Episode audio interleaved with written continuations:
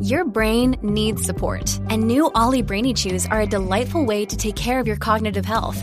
Made with scientifically backed ingredients like Thai ginger, L-theanine, and caffeine, Brainy Chews support healthy brain function and help you find your focus, stay chill, or get energized. Be kind to your mind and get these nootropic chews at olly.com. That's O L L Y.com. These statements have not been evaluated by the Food and Drug Administration. This product is not intended to diagnose, treat, cure, or prevent any disease.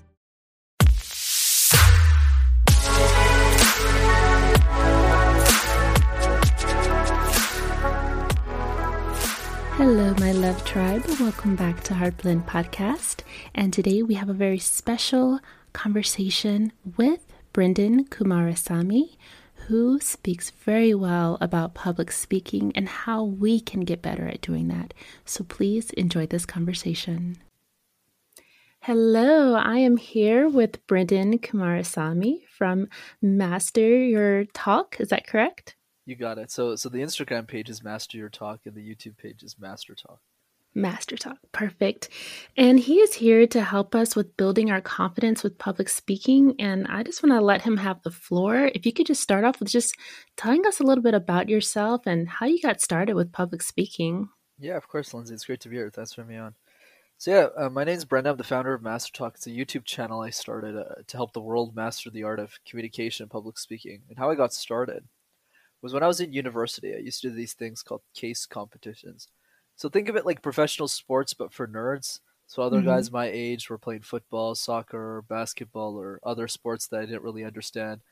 What I did instead was I used that same competitive spirit and I poured it into presentations.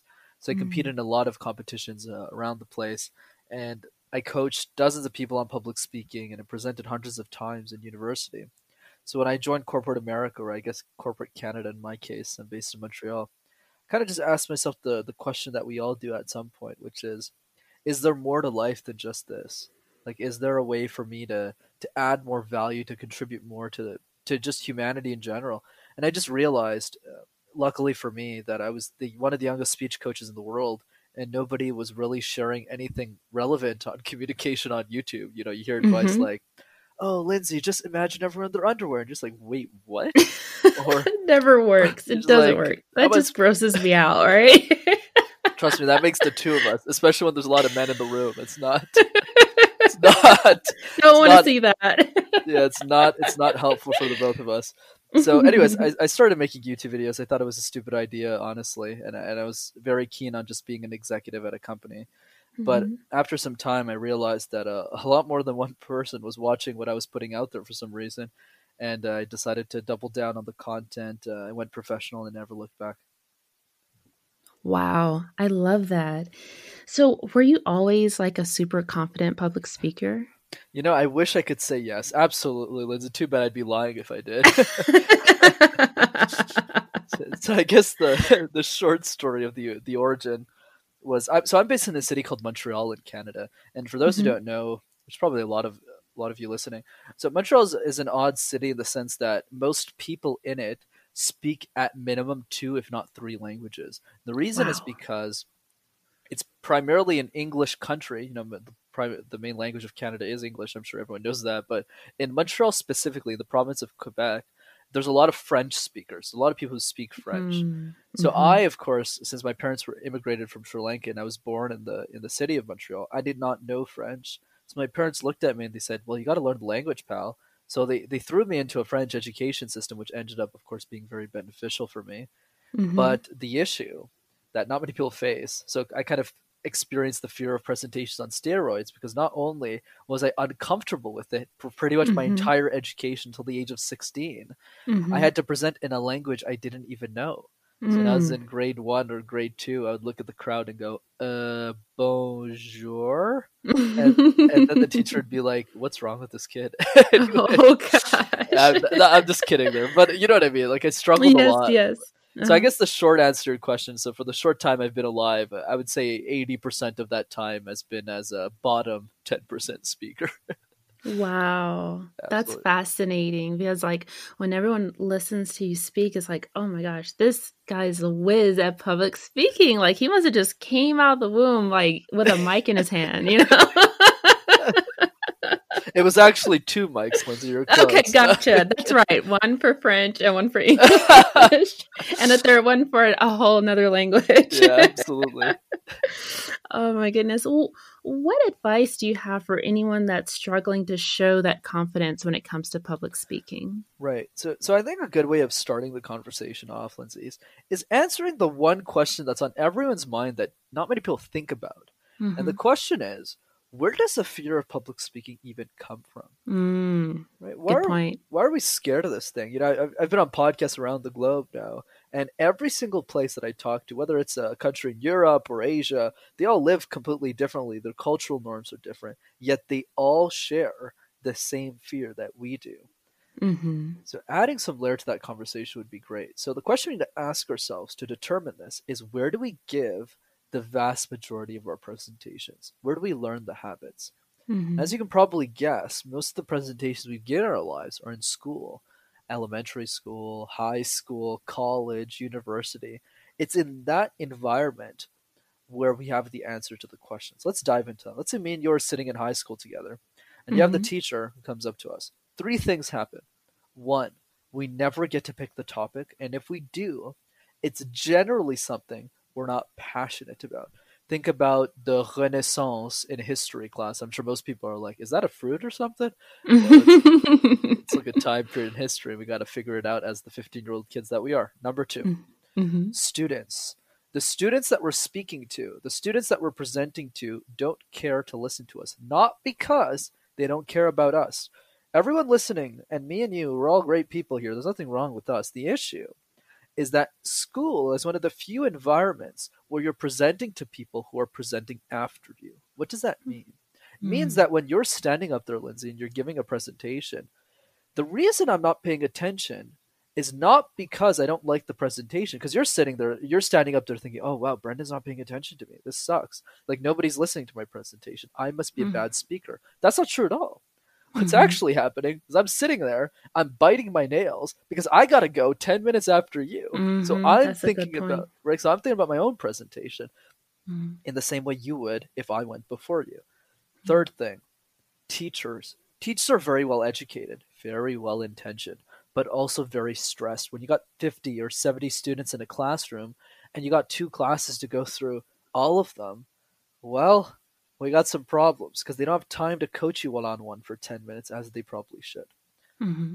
So let's recap this disaster.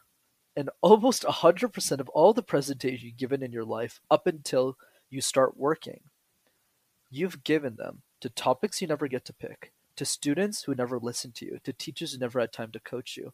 And this behavior gets repeated in every single subject math, mm-hmm. sciences, languages, gym, mm-hmm. music, on and on and on, we're taught to believe that public speaking is a chore. It's a responsibility. If you're at school, it's tied to a grade. And if you're at work, it's tied to a result. So, what's the punchline? The punchline is every time you fail in those environments, you get punished for it, whether it's a lower grade or a promotion you don't get. So, we need to understand first that the fear of public speaking has nothing to do with us, but mm-hmm. rather the system in which we grew up learning it in the first place. Wow, I've really I never thought about that and that's such a great perspective and insight and information to know that you know, a lot of times we focus on everything just being about us. Like we take everything personally because we're so, you know, the world revolves around us, of course. so we think everything must be about us and we're wrong, or we're right, or whatever the case may be. But no, that's a really good point. And, and I love the fact that you said that no one was ever there to coach you. And eh, I mean, unless you go into college into a public speaking course is when you actually gain any kind of information or insight or tips you know to how to be a good public speaker and think about how long that takes if you ever take that course so i love that information you just shared Right, and even just to build on that one, Lindsay, even with the speech coaches, especially the ones in university where there's like a communication class for those who have taken it, it, it, it doesn't feel like a, an inspiring class. It's like, okay, Not guys, you got to do uh, three speeches, and I get to pick them, and you don't have a say. And if you fail, uh, I'll give you a zero. And you're just like, okay, well, that's pretty inspiring, right? Mm-hmm. I'm obviously being sarcastic there, but the, the point is, you know, like another another way to kind of spin this to help us understand this better, and then we can go into tactics. Is let's think about 14 year old Julia. Why is it that when Julia is presenting in her classroom, she's super afraid, but she's amazing at theater? No one really asks themselves that question. Is it because Julia is an extrovert? Of course not. There's or because if that was the case, that you're essentially saying that every single girl in theater has to be an extrovert in the entire world. How does that make any sense at all? There has to be Mhm. some introverts that love Mhm. theater and do really well. So what's the difference? The difference between let's say me, the 14-year-old version of me and Julia, is my perception of public speaking was, oh my god, this is like a chore. I got to get a good grade. Whereas when Mhm. Julia looks at the same thing through theater, which is essentially public speaking, she says, wait a second. This is not a presentation. This is a performance. This is a way for me to Mm. share an idea that matters, to make a difference, to entertain, to help other people laugh, to feel a bit more happier. The perception that th- she has of public speaking in that context is completely different. So, for us to solve this problem, we need to start seeing public speaking through the eyes of Julia and not the old version of me. Mm. I love that as well. You know, using it as your moment to fully express yourself, not as a moment to, you know, like you're going to be criticized and judged so much about whatever it is that you have to say. Absolutely. Completely agreed. Awesome. Wow. So, how can someone start to shift their mindset? I mean, that's great to have that awareness about the fear. Uh, but let's say it's like, well, how can I start? How can I start being more comfortable with public speaking if that's something that is a part of like my purpose or my career or something that's going to help me advance in life? Of course. And, and the answer is a lot simpler than we think. So, so let's simplify this for people. So, the 1st Mhm. question you need to reflect on is the following How would the world change if you were an incredible speaker? So, how would the world be hmm. different if you were a top 1 or 2% speaker of the world? And what I mean by this is a is the following. A bad answer to the question is saying things like, "Uh, you know, Lindsay, like I get like a promotion at work and stuff, make more money." That that's the wrong answer. You're not you're not mm. answering it the right way. Mm-hmm. Because we need to realize that public speaking is not just about presentations. In fact, it's only a small part of this whole thing. Mhm. Communication is everything. It's the tough conversations you have with the people that you love. It's the dinner conversations that you have with your old friends. It's the fights that you have with your partner. It's the fights that Mhm. you have with your children if you have any. It's it's everything from the business negotiations in town to the way that you meet strangers. When Mhm. you think about public speaking through that lens, it's much easier for you to create a version of yourself being a great speaker. Because being a great speaker, by answering the question, doesn't mean, oh, I just present on pres- on stages now, but it means, hey, I can actually communicate better with the people that I love. I can Mhm. reduce a lot of friction. I can have more meaningful conversations, build more meaningful relationships, and your whole life gets better. So, the first step to mastering the fear is imagining a world in which you are an incredible speaker and painting that world for yourself. Yep. Yep. Absolutely. That's fantastic. Do you have anything that is um like did you ever have an aha moment throughout your public speaking journey and and how you really built your confidence in that? As I know that public speaking is applied in every aspect in our lives, even to ourselves. uh, like a lot of people talk to themselves in the mirror, so I mean that's a whole nother topic when it comes to self talk. But was there ever like this aha moment that you had that was like, ah, I totally get it? Or was it that? Was it the fact that it's applied in so many different areas? No, absolutely. That's a beautiful question. So the the way that I think about it is the aha for me was when I realized what the best speakers in the world were doing and what the other 99% of people weren't doing. So it Mhm. happens for most of us, and that's why we don't end up becoming great speakers, which I'm trying to fix, is that every time you think about your presentations in your life, you have probably given your presentations only one shot, which means you've only presented any given pitch only once. So think about your work presentation on Friday, you give it, you're done, you move on to the next. mm-hmm. presentation. But what the best in the world do, they only present one or two presentations, but they present it hundreds of times. Mm-hmm. I'll give you mm-hmm. the number one example I can think of. Mr. Tony Robbins, right? He's been speaking on mindset and personal development for pretty much his whole life. He's been doing workshops for millions of people. So imagine mm-hmm. you went to one of his seminars and he comes up to you and he goes, Hey, Lindsay, you know, I've been presenting this mindset thing for 35 years. You want to talk about porcupines instead this weekend? You're going to look at him and say, Look, Tony, I spent $2,000 to be here. I took three days of vacation. No, Tony, I want you to stay on topic. The same thing you gave the other millions of people, I want the mm-hmm. same result. Give it to me. It's you know, whereas a lot of people they look at this and like, no, I got to change my topic slightly. No, that's actually the opposite. The mm. only reason we'll pay you is if you've done it so many times that we know you're the expert and we want to hear it from you. Mm. All of the great speakers, whether it's Gary Vaynerchuk, literally verbatim, hey guys from Belarus, moved to the States. You guys got any questions for me? Same thing, gets paid 125 grand mm-hmm. to say that. What makes them incredible is their ability to do the same thing over and over and over again. I've personally given my keynote 400 times. Wow. Right? That is how mm-hmm. you get better. So if you're someone who's working in the corporate world right now and you're thinking to yourself, like I usually I, I like using Julie as a placeholder here, so let's let's just keep playing. hey Julie. That. Yeah, hey, yeah, I just like to use a pseudonym or something. That is so so Julie comes up to us and goes, Okay, Brendan, this is all cool, this is all fancy, smancy and everything. But but I, I work at a bank nine to five. So how does this how does this apply to me? My my projects change all the time. So what do I do about this?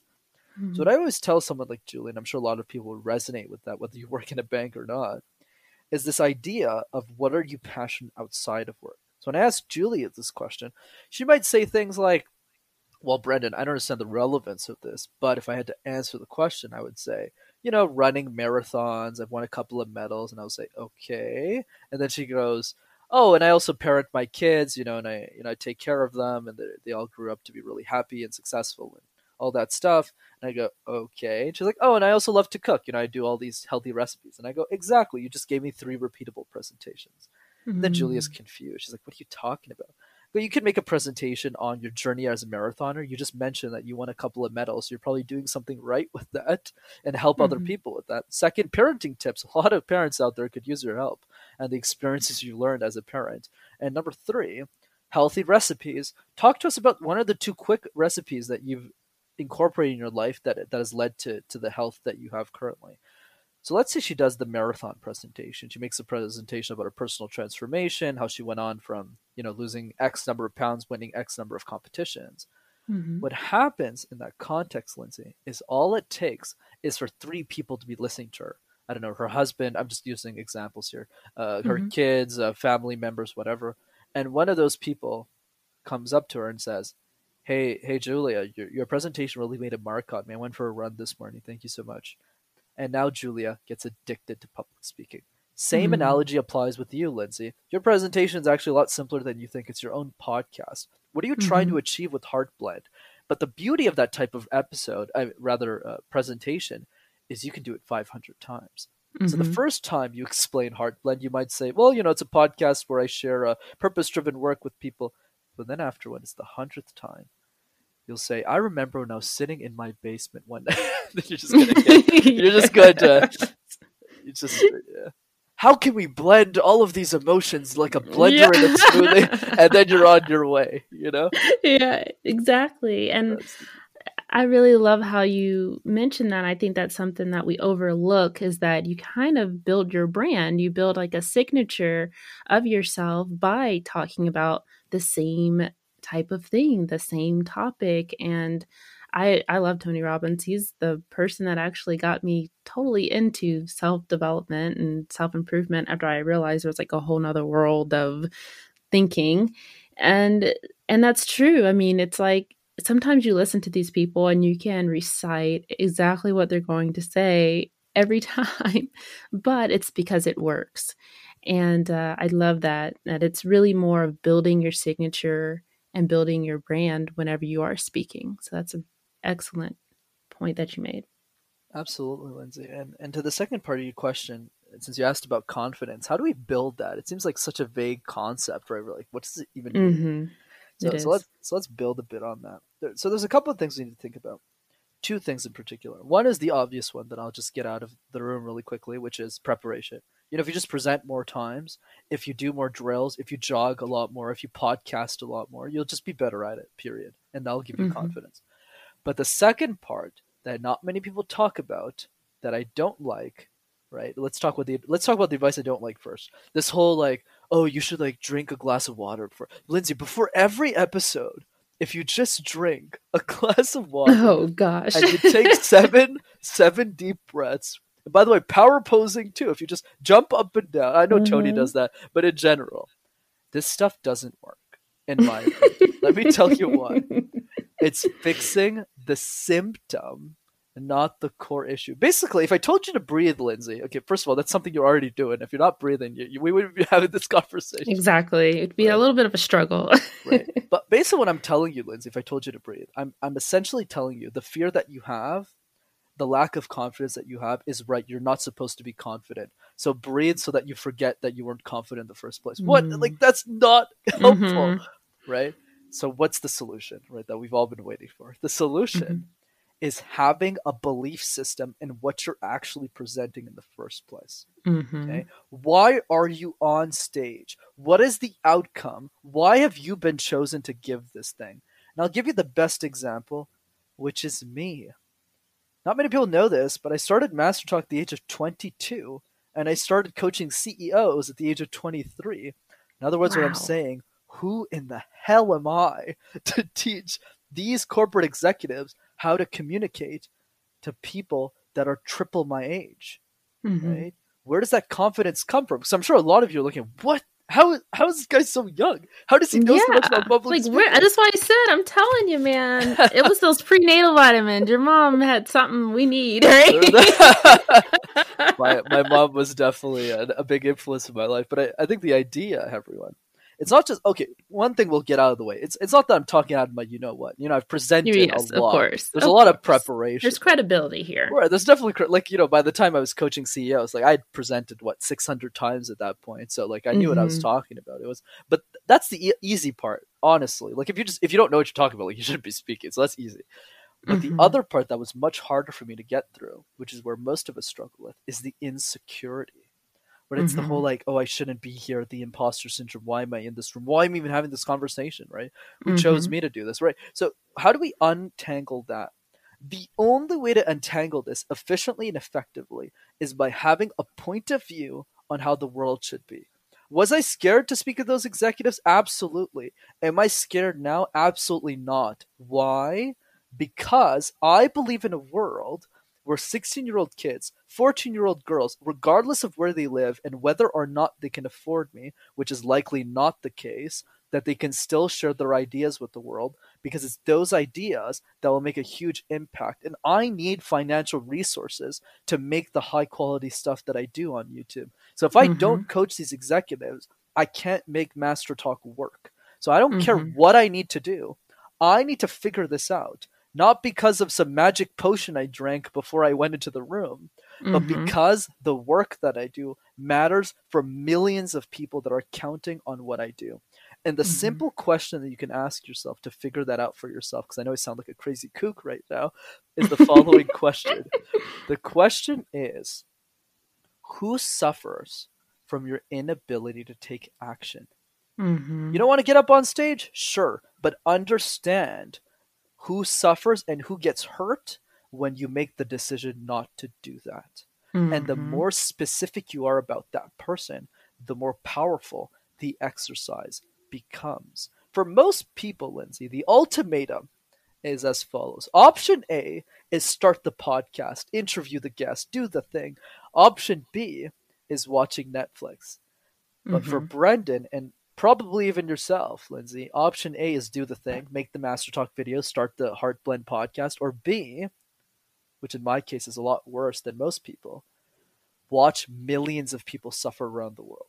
There's Mhm. nobody on the planet who's currently making high quality public speaking videos for a 16 year old girl. I'm the only person in the world that she can relate to because everyone else on the platform is in their 50s or 40s or 70s.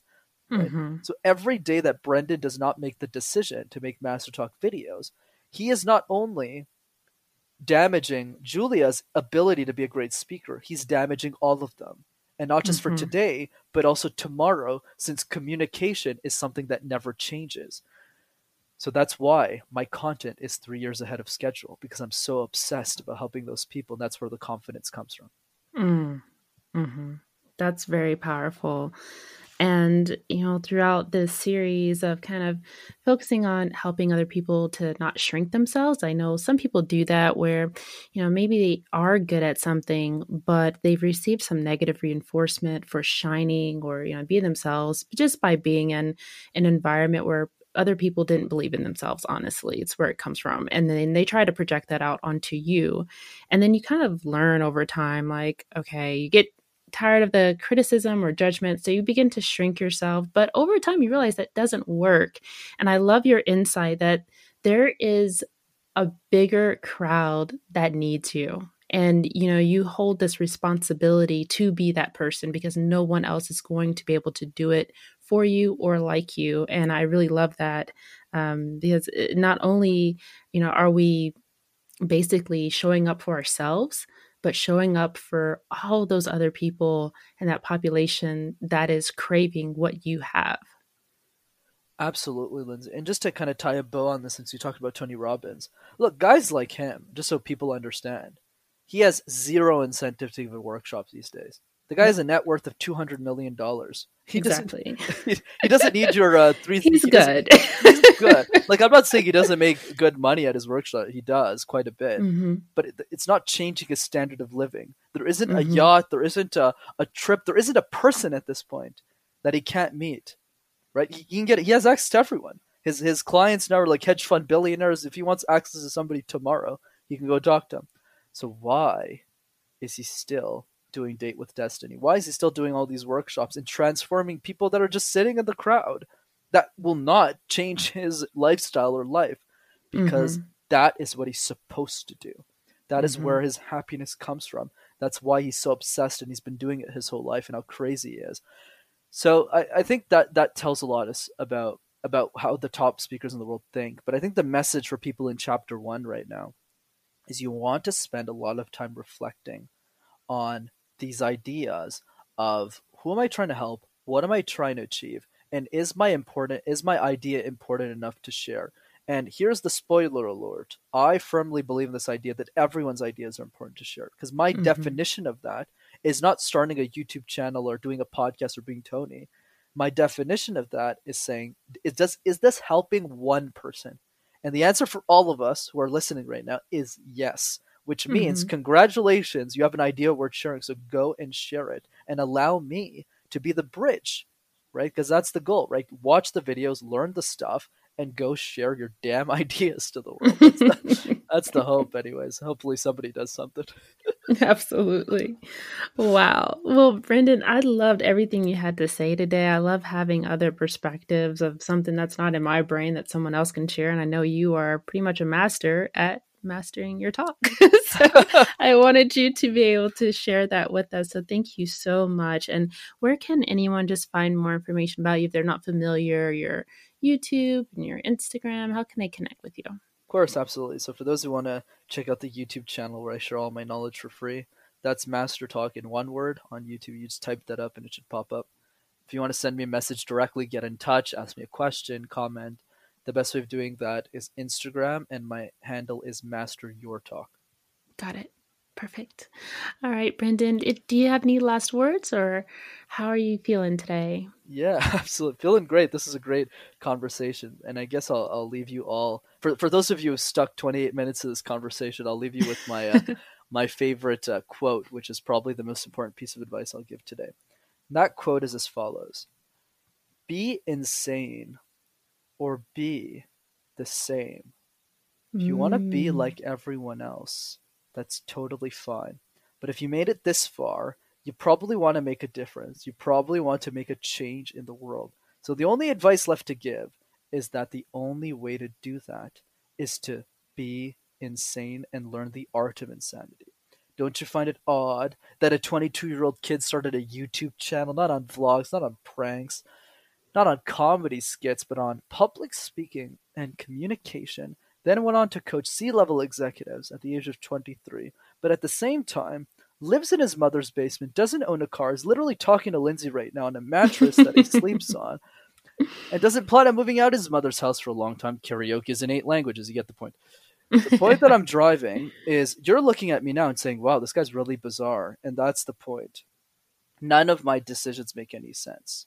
But if all of your decisions make sense to the only person that matters, which is you, you're probably making the right calls. Perfect. That is awesome. Thank you so much, Brenden, for your time. I'll let you get back to your Sunday, and thank you so much for sharing yourself with us. Of course, my pleasure. Thanks for having me. Thank you. Bye bye.